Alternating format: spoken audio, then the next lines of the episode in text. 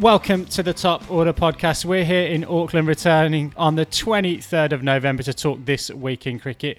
We've got India New Zealand T20s, the Tim Paine Cricket Australia saga, WBBL semi finals, Mushfiqur Rahim, the ICC event schedules announced, and the great AB de Villiers retires. All coming up on the Top Order podcast. Stay tuned.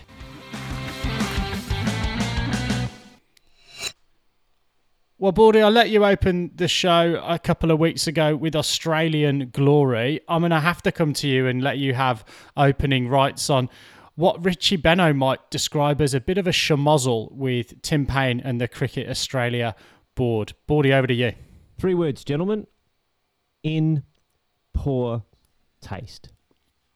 This whole incident has been in poor taste, in my view. Let's talk about Tim Paine first of all. The man has made a mistake. He has got himself involved in an incident that was reflected poorly on himself. It's unfortunately drawn a- another woman and his family into an incident that I'm sure they'd rather not be a part of and has drawn that saga out thanks to some management by Cricket Australia, which we'll get to shortly, over a long period of time. Tim Paine has reflected on this issue and obviously has severe regret, both at the time, it should be said, and also now. If 2021 has taught me anything, it's that humans are capable of making mistakes, and it doesn't matter how senior you are or how big a role model you are. We are all humans and we all make mistakes. This is a pretty big one on Tim Paine's behalf in terms of a, an error in judgment. Let's just say at this point also that we don't know all the facts in this scenario. We don't know really whether or not those text messages were consensual. Cricket Australia's investigation has said that they were, but we don't know that for certain because we don't have all the facts to hand. So, as at 23rd of November, we have been told that those exchanges were consensual, but we don't have both parties aligning or, or being able to provide evidence of that being the case. So, we have to go with the facts that are on offer at the moment. What we do know is that Tim Paine has made a pretty severe error in judgment at that time, and that Cricket Australia found him to be not in breach of their code of conduct. Cricket Australia have, in my view, compounded the issue by electing him captain in an era and at a time where Australia needed to hold their cricketers to a high, as high a standard as they possibly could. In my view, and this is just my view, Cricket Australia made an error in judgment also in electing to make Tim Paine the captain of the Australian team on the back of a cultural issue in in South Africa in Cape Town. Around about the same time Cricket Australia would have known about this issue and continued to make him captain as a result. Regardless of whether or not the exchange was private between two consenting adults it does raise the question of whether or not Tim Paine should have retained captaincy of the side in light of a cultural revolution or picking up the pieces, whatever you want to call it, that Australian cricket were trying to rebuild their test side, and you knew that this person had this issue that could have come out at any time over the last three years. It turns out that it's come out now in the lead up to a test series against England at the back end of Tim Paine's test career. But this issue could have come out any time in the last three years, you know. Um, and the real disappointing thing for me is Cricket Australia has elected to continue to make him captain. Um, they've they've not so much swept it under the rug, but they've assessed in their review that Tim Paine has not breached the code of conduct and was therefore um, perfectly within his rights to continue captaining the side. In my view, he may not have breached the code of conduct, but in light of the let's just call it the cultural revolution that Australian cricket were trying to go through, the fact that Cricket Australia have seen it fit for him to maintain captaincy of that side under that guise of cultural revolution doesn't sit well with me at all. And I, I want to throw it over to you guys. I mean, outside of Australia, what do you guys think of of this particular issue, Stu? Uh, it's just a, just weird. What a weird few months for Australian cricket. You've gone from uh, before the T20 World Cup uh, for the for this men's side, where they were completely written off. Justin Langer had lost the dressing room, and all this kind of stuff was going on. Then they win the World Cup. Everyone's sort of a hero again, and then a week later, this all this stuff all comes out, and, and now you've got Tim Paine doing you know magazine stories saying Justin Langer wanted him to stay on as captain. It's all yeah, it's all just really weird to me, and I I mean, I, I, like I mean, it's clearly Tim Paine has, has overstepped the mark with some of the things in those messages, but. I, yeah, I agree. Sort of tend to agree with you that Cricket Australia is the one that comes out looking the worst for me. When you know, when that, all that cultural shift and elite honesty, and you know, it just kind of undermines all that. So yeah, it's, it's all just a bit strange, if you ask me. Boys, I, I don't disagree with any of the sentiments around Cricket Australia probably needing to have taken a different view. I think I saw Mark Taylor, who was on the board of Cricket Australia at the time, in a pretty uncomfortable Channel 9 panel show where he was uh, essentially interviewed about this. And one of the points he made was, you know, it's great with four years hindsight to say that they'd have made a different decision, but was it pains, no pun intended, to make the point that um, the Cricket Australia board that's currently in situ, whilst their recommendation said, you know, if we'd have known this information, we'd have made a very different decision.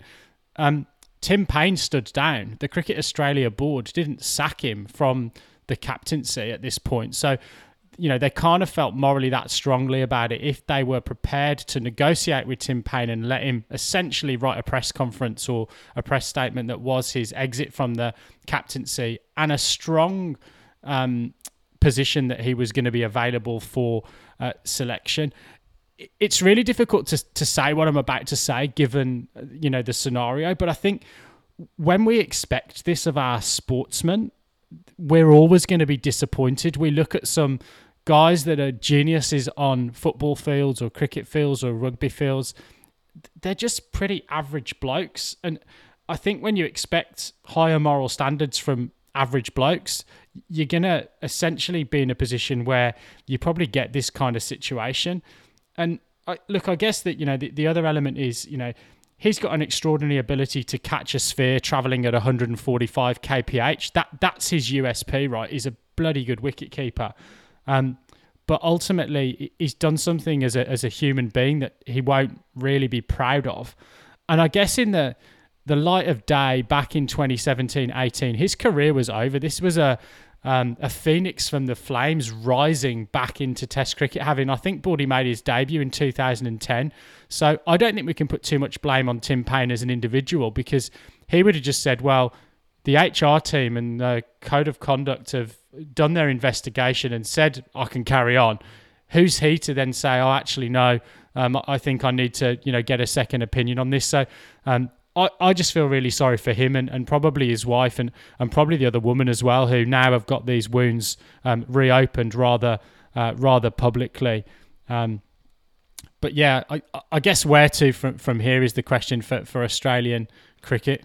Well, I guess yeah. Well, before we get to that, I guess I actually tend to agree with a lot of what all of you have said. Actually, bit, bits of bits of it, um, but I just I, I can't get past how Cricket Australia got themselves into this situation, because in reality, we've had Tim Paine stand down, but really there was no other option. Cricket Australia could not sack him because they reinstated or they instated him, knowing what he had done, so they couldn't get rid of him once that became public. Uh, and then they didn't want that to be a part of the whole circus that was mm. the Ashes that's about to start. So that they really got themselves into a situation where, where they couldn't get out of it without saving face. Mm. Apart from getting Tim Paine to, to stand down, what he does off the field is not a massive uh, a massive worry of mine. Uh, but when when he has positioned himself, as there are numerous articles that, that if you look back, especially around the time that he was um, made captain, where they're talking about how they're doing, they're, they're now going to check themselves on and off the field. And there's a great quote here where I've got from him saying, "If you can ask yourself the question, am I making my fellow Australians proud?" and that answer is a yes, then we're on the right track. So I don't know if they are on the right track, if, if that's the quote that we're going to go with. Um, but look, I think let, let, us move away from that. What, what he's done is poor. What Cricket Australia have done is even worse in terms of uh, governance and management perspective. What do we think about uh, the next keeper? Does he hold his position for the Ashes now? I'll, I'll go to you, Baldy, or is there someone else on the horizon? Well, in my view, Tim Paine's what, 36, 37. This was probably going to be his last test summer, you would think, in charge of the Australian team. And if he's not the captain, and he's 37 years of age. Is he the future for Australian cricket? I say no. I say that Tim Paine, if he's not Test captain, I don't think is the right choice for Australia to move forward with their Test cricket. So let's have a look at some of the candidate players that could replace him. You've got Alex Carey, 30 years of age, has played one day international cricket. I think he's actually captained Australia in one day international cricket from memory. Um, has played one day international cricket before, has performed pretty well in that format, even though he was left out of the T20 World Cup. You've got the guy that replaced him in the T20 World Cup in Josh Inglis, Western Australian player, 26 years of age. Uh, doesn't always keep for Western Australia, but when he does, he does a really, really good job. And then you've got guys coming from the clouds. You've got someone like Jimmy Peirson from Queensland, who we'll, we'll get to, Binksy, um, who's performed very, very well in the last couple of Shield seasons and is a very good wicketkeeper. You've got Josh Philippe, who's played for the Sydney Thunder. Uh, again, very, very good wicketkeeper and, and also fellow Western Australian. Uh, he's right there in the mix as well. And we can't forget another couple of senior statesmen in. Um, in Nevill and also Matthew Wade. Now, Matthew Wade was the incumbent number five for Australia in the last Test match that we played. He played a really, really good role in the T20 World Cup, helped Australia win that and wore the gloves in that format. So he's a candidate. And of course, Nevill is the New South Wales wicketkeeper, and by virtue of his sky blue cap, he'll be right up there at the pointy end of the conversation as well. So, plenty of players for Australia to choose from. If you ask me, I would be going with either Carey or Inglis. Carey is 30. He has done the job. He will be a serviceable wicketkeeper for Australia at number seven um, and when with the gloves moving forward. If you want to really look to the future, then someone like Josh Inglis at the age of 26 will give you at least five, if not 10 years in the job and could be a long, long term wicketkeeper for Australia in that format if the selectors believe that looking to the future is the way to go. I think for this Ashes series, the fact that Alex Carey has done the job before, even if it's in ODI cricket, he will know what to expect uh, at an international standard. He is in good enough form, despite a couple of blips here and there on the on the state stuff. But he will be able to withstand the pressure both on the field and from the Barmy Army, which I think is not to be understated for some of these guys who haven't played international cricket before, particularly against England. Binksy, you're the expert in wicket keeping here. Do you want to run your eye over some of those candidates? Does anyone really stand out there from your point of view? Mate, I don't know whether I'm the expert on wicket keeping, but I own a couple of pairs of wicket keeping gloves and a long sleeve shirt, which is more than I can say for Jimmy Peirson. Um, so that will probably be for, for me. Um, look, jokes aside, the deciding factor you can't have a guy who's kept wicket in short sleeves anywhere near um, that job as a custodian of Australian wicket keeping history. On a serious note, though, and I've got to take I, I, guess a slightly different point to your body, and it's not just because I always do. Um, I don't think the future has anything to do with this. So, looking at the ages of um, Jimmy Peirson, looking at the ages of Josh Inglis, if we're picking a keeper for the future, get him in the Australia A side. That that's preparing for the future and giving you an opportunity. You've got Test matches um, at the Gabba, the MCG, the SCG, um, Adelaide, and, and hopefully Perth later in the summer. That's the present and the very very immediate future. And I think you've got to pick your best person um, for that. Um, it, looks as if Australia have been relatively consistent with their selection. So I don't actually see a bolter of, of a Nevill coming into the, the fray. Even though Peirson, I think, has had a really, really strong Shield season so far, I don't see him coming in. Inglis, I think, got three first class hundreds last year um, for WA, and that's why he's in that in and around that A setup. If they do make a change, I think it comes from English, uh, Inglis or Carey. But I would say that Tim Paine is still your best wicket keeper.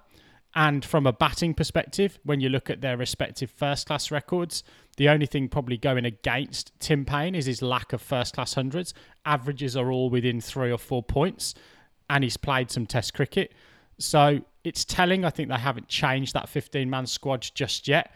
And I think they're trying to ride and see whether or not public opinion um, influences that. Uh, the bigger question for me is from a captaincy perspective, who's going to take over? Hotly tipped that's going to be Pat Cummins, but is he going to be on the park for five very, very close together test matches? And what's the contingency plan if he um, trips on a cricket ball, pulls aside, or, or, needs a rest? What what's the you know what's the backup plan for, for Australia from that perspective? Yeah, I think the the load management perspective there is always going to um, hurt Pat Cummins's um, his claim to that that position. I actually think it might actually revert back to to a batsman. Uh, if it's not Pat Cummins, I think he's the leading. He's probably the leading um, the front runner there. But I think it could actually be Steve Smith.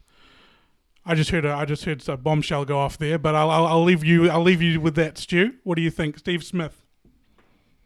I think it's the natural thing. I think we actually kind of have to. I mean, I guess we've just spent 10 minutes talking about culture, but I actually think we just have to move on from Sandpaper Gate. And Steve Smith is, if he's welcomed back into the side and he's welcomed to stand at slip and tell Tim Paine what to do anyway, then he should just be the captain because, like, that's, you know, he he is the the natural person, if you ask me, to to lead that side if he's done it before. But I mean, I'm not the one in the dressing room. I'm not the one hearing the people talk. Uh, you know, before a game and, and inspire the other the other people in that dressing room. But yeah, Tim uh, Steve Smith's the one that looks like the natural leader if if uh, if I was choosing the side. Australia don't have a history of electing fast bowlers as captain. Ray Lindwall was the last one to do it in 1956. Richie Benaud, I think, was the last bowler to captain Australia, and that was back in the 60s. So Australia have a long, long, long, long, long history of having batsmen captain the side. I don't have a problem with Pat Cummins captain, captaining the side if Steve Smith is his vice captain and he continues to do what he was doing for Tim Paine, which was pretty much steer the ship around and give lots of advice from first slip. I think Cummins would benefit definitely from having a guy like Steve Smith as his vice captain who can give him tactical advice. And when Pat's thinking about bowling and doing all the things that he's got to do as a fast bowler, Steve Smith can kind of run the show there. And then Pat Cummins can do all of the kind of leadership stuff and all the media and all the rest of it. It all very much depends on whether or not Pat Cummins is is willing and able to deal with all of the extra stress and attention that's going to come with taking over from another difficult captaincy transition. It's not like the Border, Taylor, Waugh, Ponting, Clarke transitions that have all been relatively smooth for Australia and on, on and off the field. This is going to be a very difficult time for Pat Cummins to pick up those reins. And is he comfortable doing that? I think will be the question that only he can answer. And look, uh, look, we've we've probably talked about Australia enough for, for my liking uh, on this podcast, but um, there is the WBBL final going on this weekend, and, th- and that gives me a chance to just uh, say that uh, Sophie Devine's Perth Scorchers are, are, already qualified for that on Saturday. But Bully, you just want to touch a little bit on that and, and, what we can expect from that game? Yeah, so the fir- uh, the final four has been decided. The Perth Scorchers finished nine and three. Uh, excellent performance by them and they look really the favourites to win. They'll get the home final in Perth. Uh, Brisbane will play Adelaide in Adelaide, and then the winner of that game will play Melbourne in Adelaide the following day on the 25th, and then the final will be uh, in Perth against Perth on the, I think that's the 27th, so that would make it Tuesday, Wednesday, Thursday, Friday, Saturday, I think, something like that.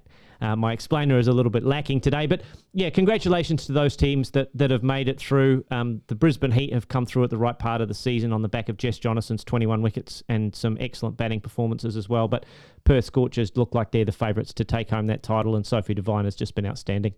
Lippy we'll move closer to home. For those of you who probably are still either drowning your sorrows in the Black Caps um, heartache at the World Cup or Australian um, celebrations, may not have noticed that there's been a T20 bilateral series going on in India with the Black Caps in India. Um, Lippy, you want to give us a little bit of a rundown of, of what's gone on there? Yeah, well, uh, I think you've kind of summed up the mood of uh, of that bilateral series, and I mean, you know, I guess we we stick the boot in about that, but it's I think we have to remember that it, nobody wanted it this way. It was um, you know COVID that intervened in terms of the scheduling, and um, yeah, there's not there's not a lot that those sides could have could have done about it, and um, I I think those games have been treated in that way really, and um, you know New Zealand's lost all three games, and, and really in games that just kind of got progressively more comfortable for India. We um, first game was went down to the final over. But uh, yeah, I just I don't think anyone in New Zealand, I don't think the New Zealand team would be too worried about that. To be honest, I'm certainly not as a fan. Uh, you know, we won the the most important T20 game against them, and, and that was during the World Cup. And um, yeah, I, I, just think. Uh, all this scheduling stuff, it, it's just made for, for three games that no one really cares about. But I think there are a few things that are worth talking about from that, and and probably the first one that I want to do is is that there has been a, a relatively strong performer in that series uh, for us, and that's been Martin Guptill, and he's probably been our most impressive performer. You know, arguably with the bat for the past six or twelve months in, in that format, and, and I'm wondering, you know, you, uh, do you reckon he's done enough to uh, earn himself another IPL gig because I think the knock on him's always been spin. But if we think about what he did to Zampa uh, over here in New Zealand, I really think you could do a lot worse than with two new teams than getting Martin Guptill in the mix. Yeah, expansion's the key, isn't it? Two new franchises moving the IPL out IPL out to ten from from the 2022 edition onwards, and I think Martin Guptill should be right in the mix. Absolutely, he doesn't have a contract at the moment, but you just have a look at his last five uh, T20 scores: 51, 31, 70, 28, and four. So he's still got it. He's still got it, and he's and he's doing that against India in India. So any any kind of Martin Guptill can't play spin or, or won't be successful in India. He's proven that he can be. Three big scores in those three matches in losing causes. He's absolutely got the credentials for mine to be able to to play in those conditions. And I think IPL franchises, particularly the two expansion franchises, should be considering him at the top of the order. Brilliant. That's the answer I wanted. Yeah, let's let's uh, hope he does get that that gig. I, I thought it was really interesting that Kyle Jamieson didn't play any of the games. They obviously picked him in that T20 World Cup squad, and he didn't play a game in that squad, uh, in that tournament at all.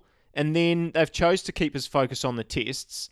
Personally, I absolutely love this. I just hope that he doesn't play any T20s in the future. You know, he's got this massive IPL contract now, so he doesn't have to worry about trying to put his best foot forward for that. He can just go over go over to the IPL, work on his skills over there. But for New Zealand, he can just focus on like being the leader of the the next attack, I, I guess, because Trent Boult, Tim Southee, eventually uh, are going to have to move on, and sadly for you, Raj, Neil Wagner will eventually retire. Um, as much as none of us want that to happen, but what do you reckon, Raj? Because I mean, do you do you would you like to see him essentially become a test specialist at international level? I think so. I, I, I like the fact that he's come storming onto the red ball stage and he's actually prolonged it for a little bit. It wasn't really a flash in the pan. And, and it comes down to the lengths that he's been bowling, and those are test match lengths. If you have a look um, back through the through the greats, you've got McGrath. Uh, we're going to talk about a man, Vernon Philander, shortly. He'll come up in your feed. Uh, bowling those test match lines are incredibly important, and he fits into our lineup uh, really well with the uh, with the little bit extra he has in terms of height, bounce, and a little bit of pace. So. 100% I want to see him continue to do that red ball stuff and if he's required with the white ball sure then then let's use him but I think we have other options at the moment who are better suited to the white ball cricket than he is so red ball Kyle Jamieson for me Love it. Everyone's agreeing with me. This is fantastic. I've, I've got one question for Binksy, and uh, maybe that's where the agreement will end. It, it always seems to, to be that way. But when I was watching those games, I was just thinking, like, Rohit, Rishabh Pant, all these guys, they're resting for the test series, but they're playing in these silly T20 games. I, and I started to feel quite insulted. Like, should, do they do they not rate us as a test side? We just won the World Test Championship. We've beaten them in a final Am I am I nuts to feel insulted about this, Binksy, or am I you know do I just need to calm down here? Yeah, so the, the, fact that you throw to me as the last person in the segment probably leads to the fact that I'm going to have the last word on it. So I, I think that's more about our production meetings um, need a little bit of a revamp rather than anything else. But um, Lippy, to be honest, look, I don't. I, I think that we're in a situation now. Raj made the point um, when we were talking about the evolution of T20 cricket that um, the IPL was, you know, absolutely uh, a better product than international T20 cricket because there'd be several Indian sides that they could have sent to that World Cup of a similar standard. And I think you know, just maybe India have actually got things right in terms of their rest and rotation and having look an embarrassment of riches to pick from. So I, I just actually think that they've got so many options that it's really difficult to probably satisfy a lot of these players' international aspirations without having that kind of ability to um, manipulate and roll, um, you know, roll squads. You only need to look at what they did to England with, you know, the likes of Axar Patel, who's not going to, you know, can barely get a game um, outside of that, and he burst onto the scene in that series. So yeah, I, I don't feel uh, uh, essentially uh, essentially affronted by it if I were you. I think all of us are going to feel the wrath of, of the, the fact that India have just got such strength across all disciplines at the moment. Raj, um, just so that I don't have the the last um, word in this segment, so please no one throw back to me um, at the end until we flip to the next bit. I know you do want to talk a little bit about that Indian batting um, lineup and what it might look like in that Test series. Yeah, again, we've we've come back to the Christmas analogy with uh, too many toys uh, to, to to choose from here, and and there's a lot of confusion around what that Indian batting lineup's going to look like, and it's that number five spot uh, that everyone is, is talking about. So the premise is this: they've got KL Rahul and Rohit Sharma, who they want to open the batting. So Rohit Sharma is being rested for this series, so there is a spot open who gets that spot? The question is: Is it Gill? Is it uh, is it Agarwal who gets that spot? What's causing confusion here is that they want Shubman Gill in the side, but where does he fit in that side when they go to South Africa next? When uh, Rohit Sharma comes back, and that's where everyone's starting to talk about him batting at number five. So it'll be interesting to see what they do here and where Shubman. The, the thinking is where does Shubman Gill fit into this Indian side with a full strength lineup with Virat Kohli back. Uh, so th- that's where a lot of confusion is coming from. So stay tuned. Uh, I know you guys, just like me, will be eagerly looking at their phone once they announce that uh, Indian lineup and the New Zealand lineup as well. But uh, I think we might actually see uh, Gill batting in the middle order and Agarwal opening the batting, which is opposite to what I thought would happen in the um, in, in the test preview. So stay tuned to that. Yeah, look, um, and I think for any listeners not uh, or kind of wondering why we haven't really talked about that test series, because we've done a, a, preview on the series. Uh, just scroll back in your feed and, and, you should find that. And yeah, super, super excited about that series. And um, I think New Zealand cricket fans were, were about to start getting spoiled with the, the amount of cricket that's on. We've got the, the Super Smash starting this Friday as well and, and kicking off in, at Hagley Oval. So yeah, it's going to be. Uh, a lot of cricket for New Zealand followers to, to watch and, and sort of across all the different channels. Unfortunately, I guess for, for those with uh, that don't want to subscribe to a bunch of different things, but uh, luckily for for everyone, the uh, a lot of the Super Smash is free to air on, on TVNZ. So yeah, a lot of lot of New Zealand stuff to look out for.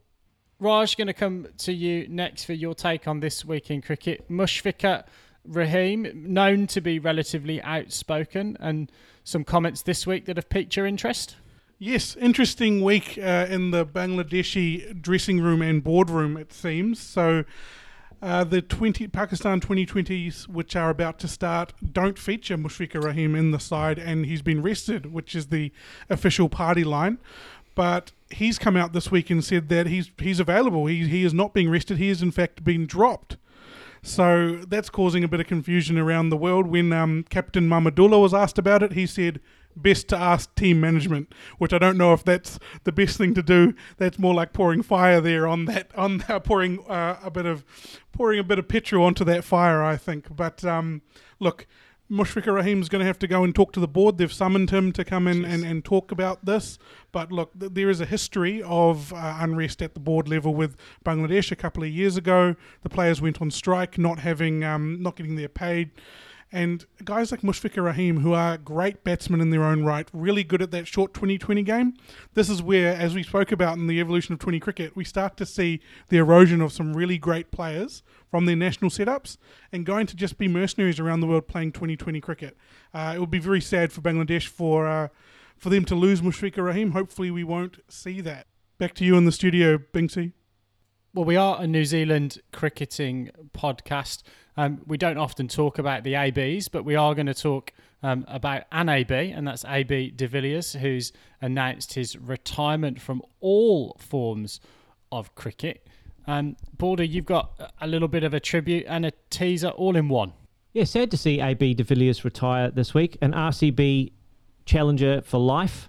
A veteran of 114 tests, of course, for South Africa, 8,700 runs, average 50 in test cricket, average 53, 53 and a half in 228 one day internationals for his country, 9,500 runs, 25 ODI hundreds. Can you believe? An, an incredible career for AB de Villiers. Of course, 340 domestic T20s, averaged 37 and struck at 150. This guy is a legend of South African cricket, a legend of domestic T20 cricket. His record is unbelievable 9400 domestic T20 runs in those three in those 340 games unbelievable record he of course goes out a winner uh, with RCB um, just an absolute winner on, every level. Might not have got the trophy and the silverware to go with it, but he's an absolute winner in my book, and he'll come up very soon in the Top Order Podcast Hall of Fame. Stay tuned. Well, that's a nice place to wrap up the podcast. Um, a shame a legend of New Zealand cricket, Martin Crowe, couldn't get onto that list, but we can tease to you, of course, um, that AB comes up in a couple of weeks' time. Do stay tuned in the feed for our next episode of the Cricketing Hall of Fame. We hope you enjoyed our evolution of T20 cricket musings as well. We certainly enjoyed recording those over two parts or so. Uh, but for now, it's good night and God bless from us all here in Auckland. We'll see you soon. Thanks for tuning in.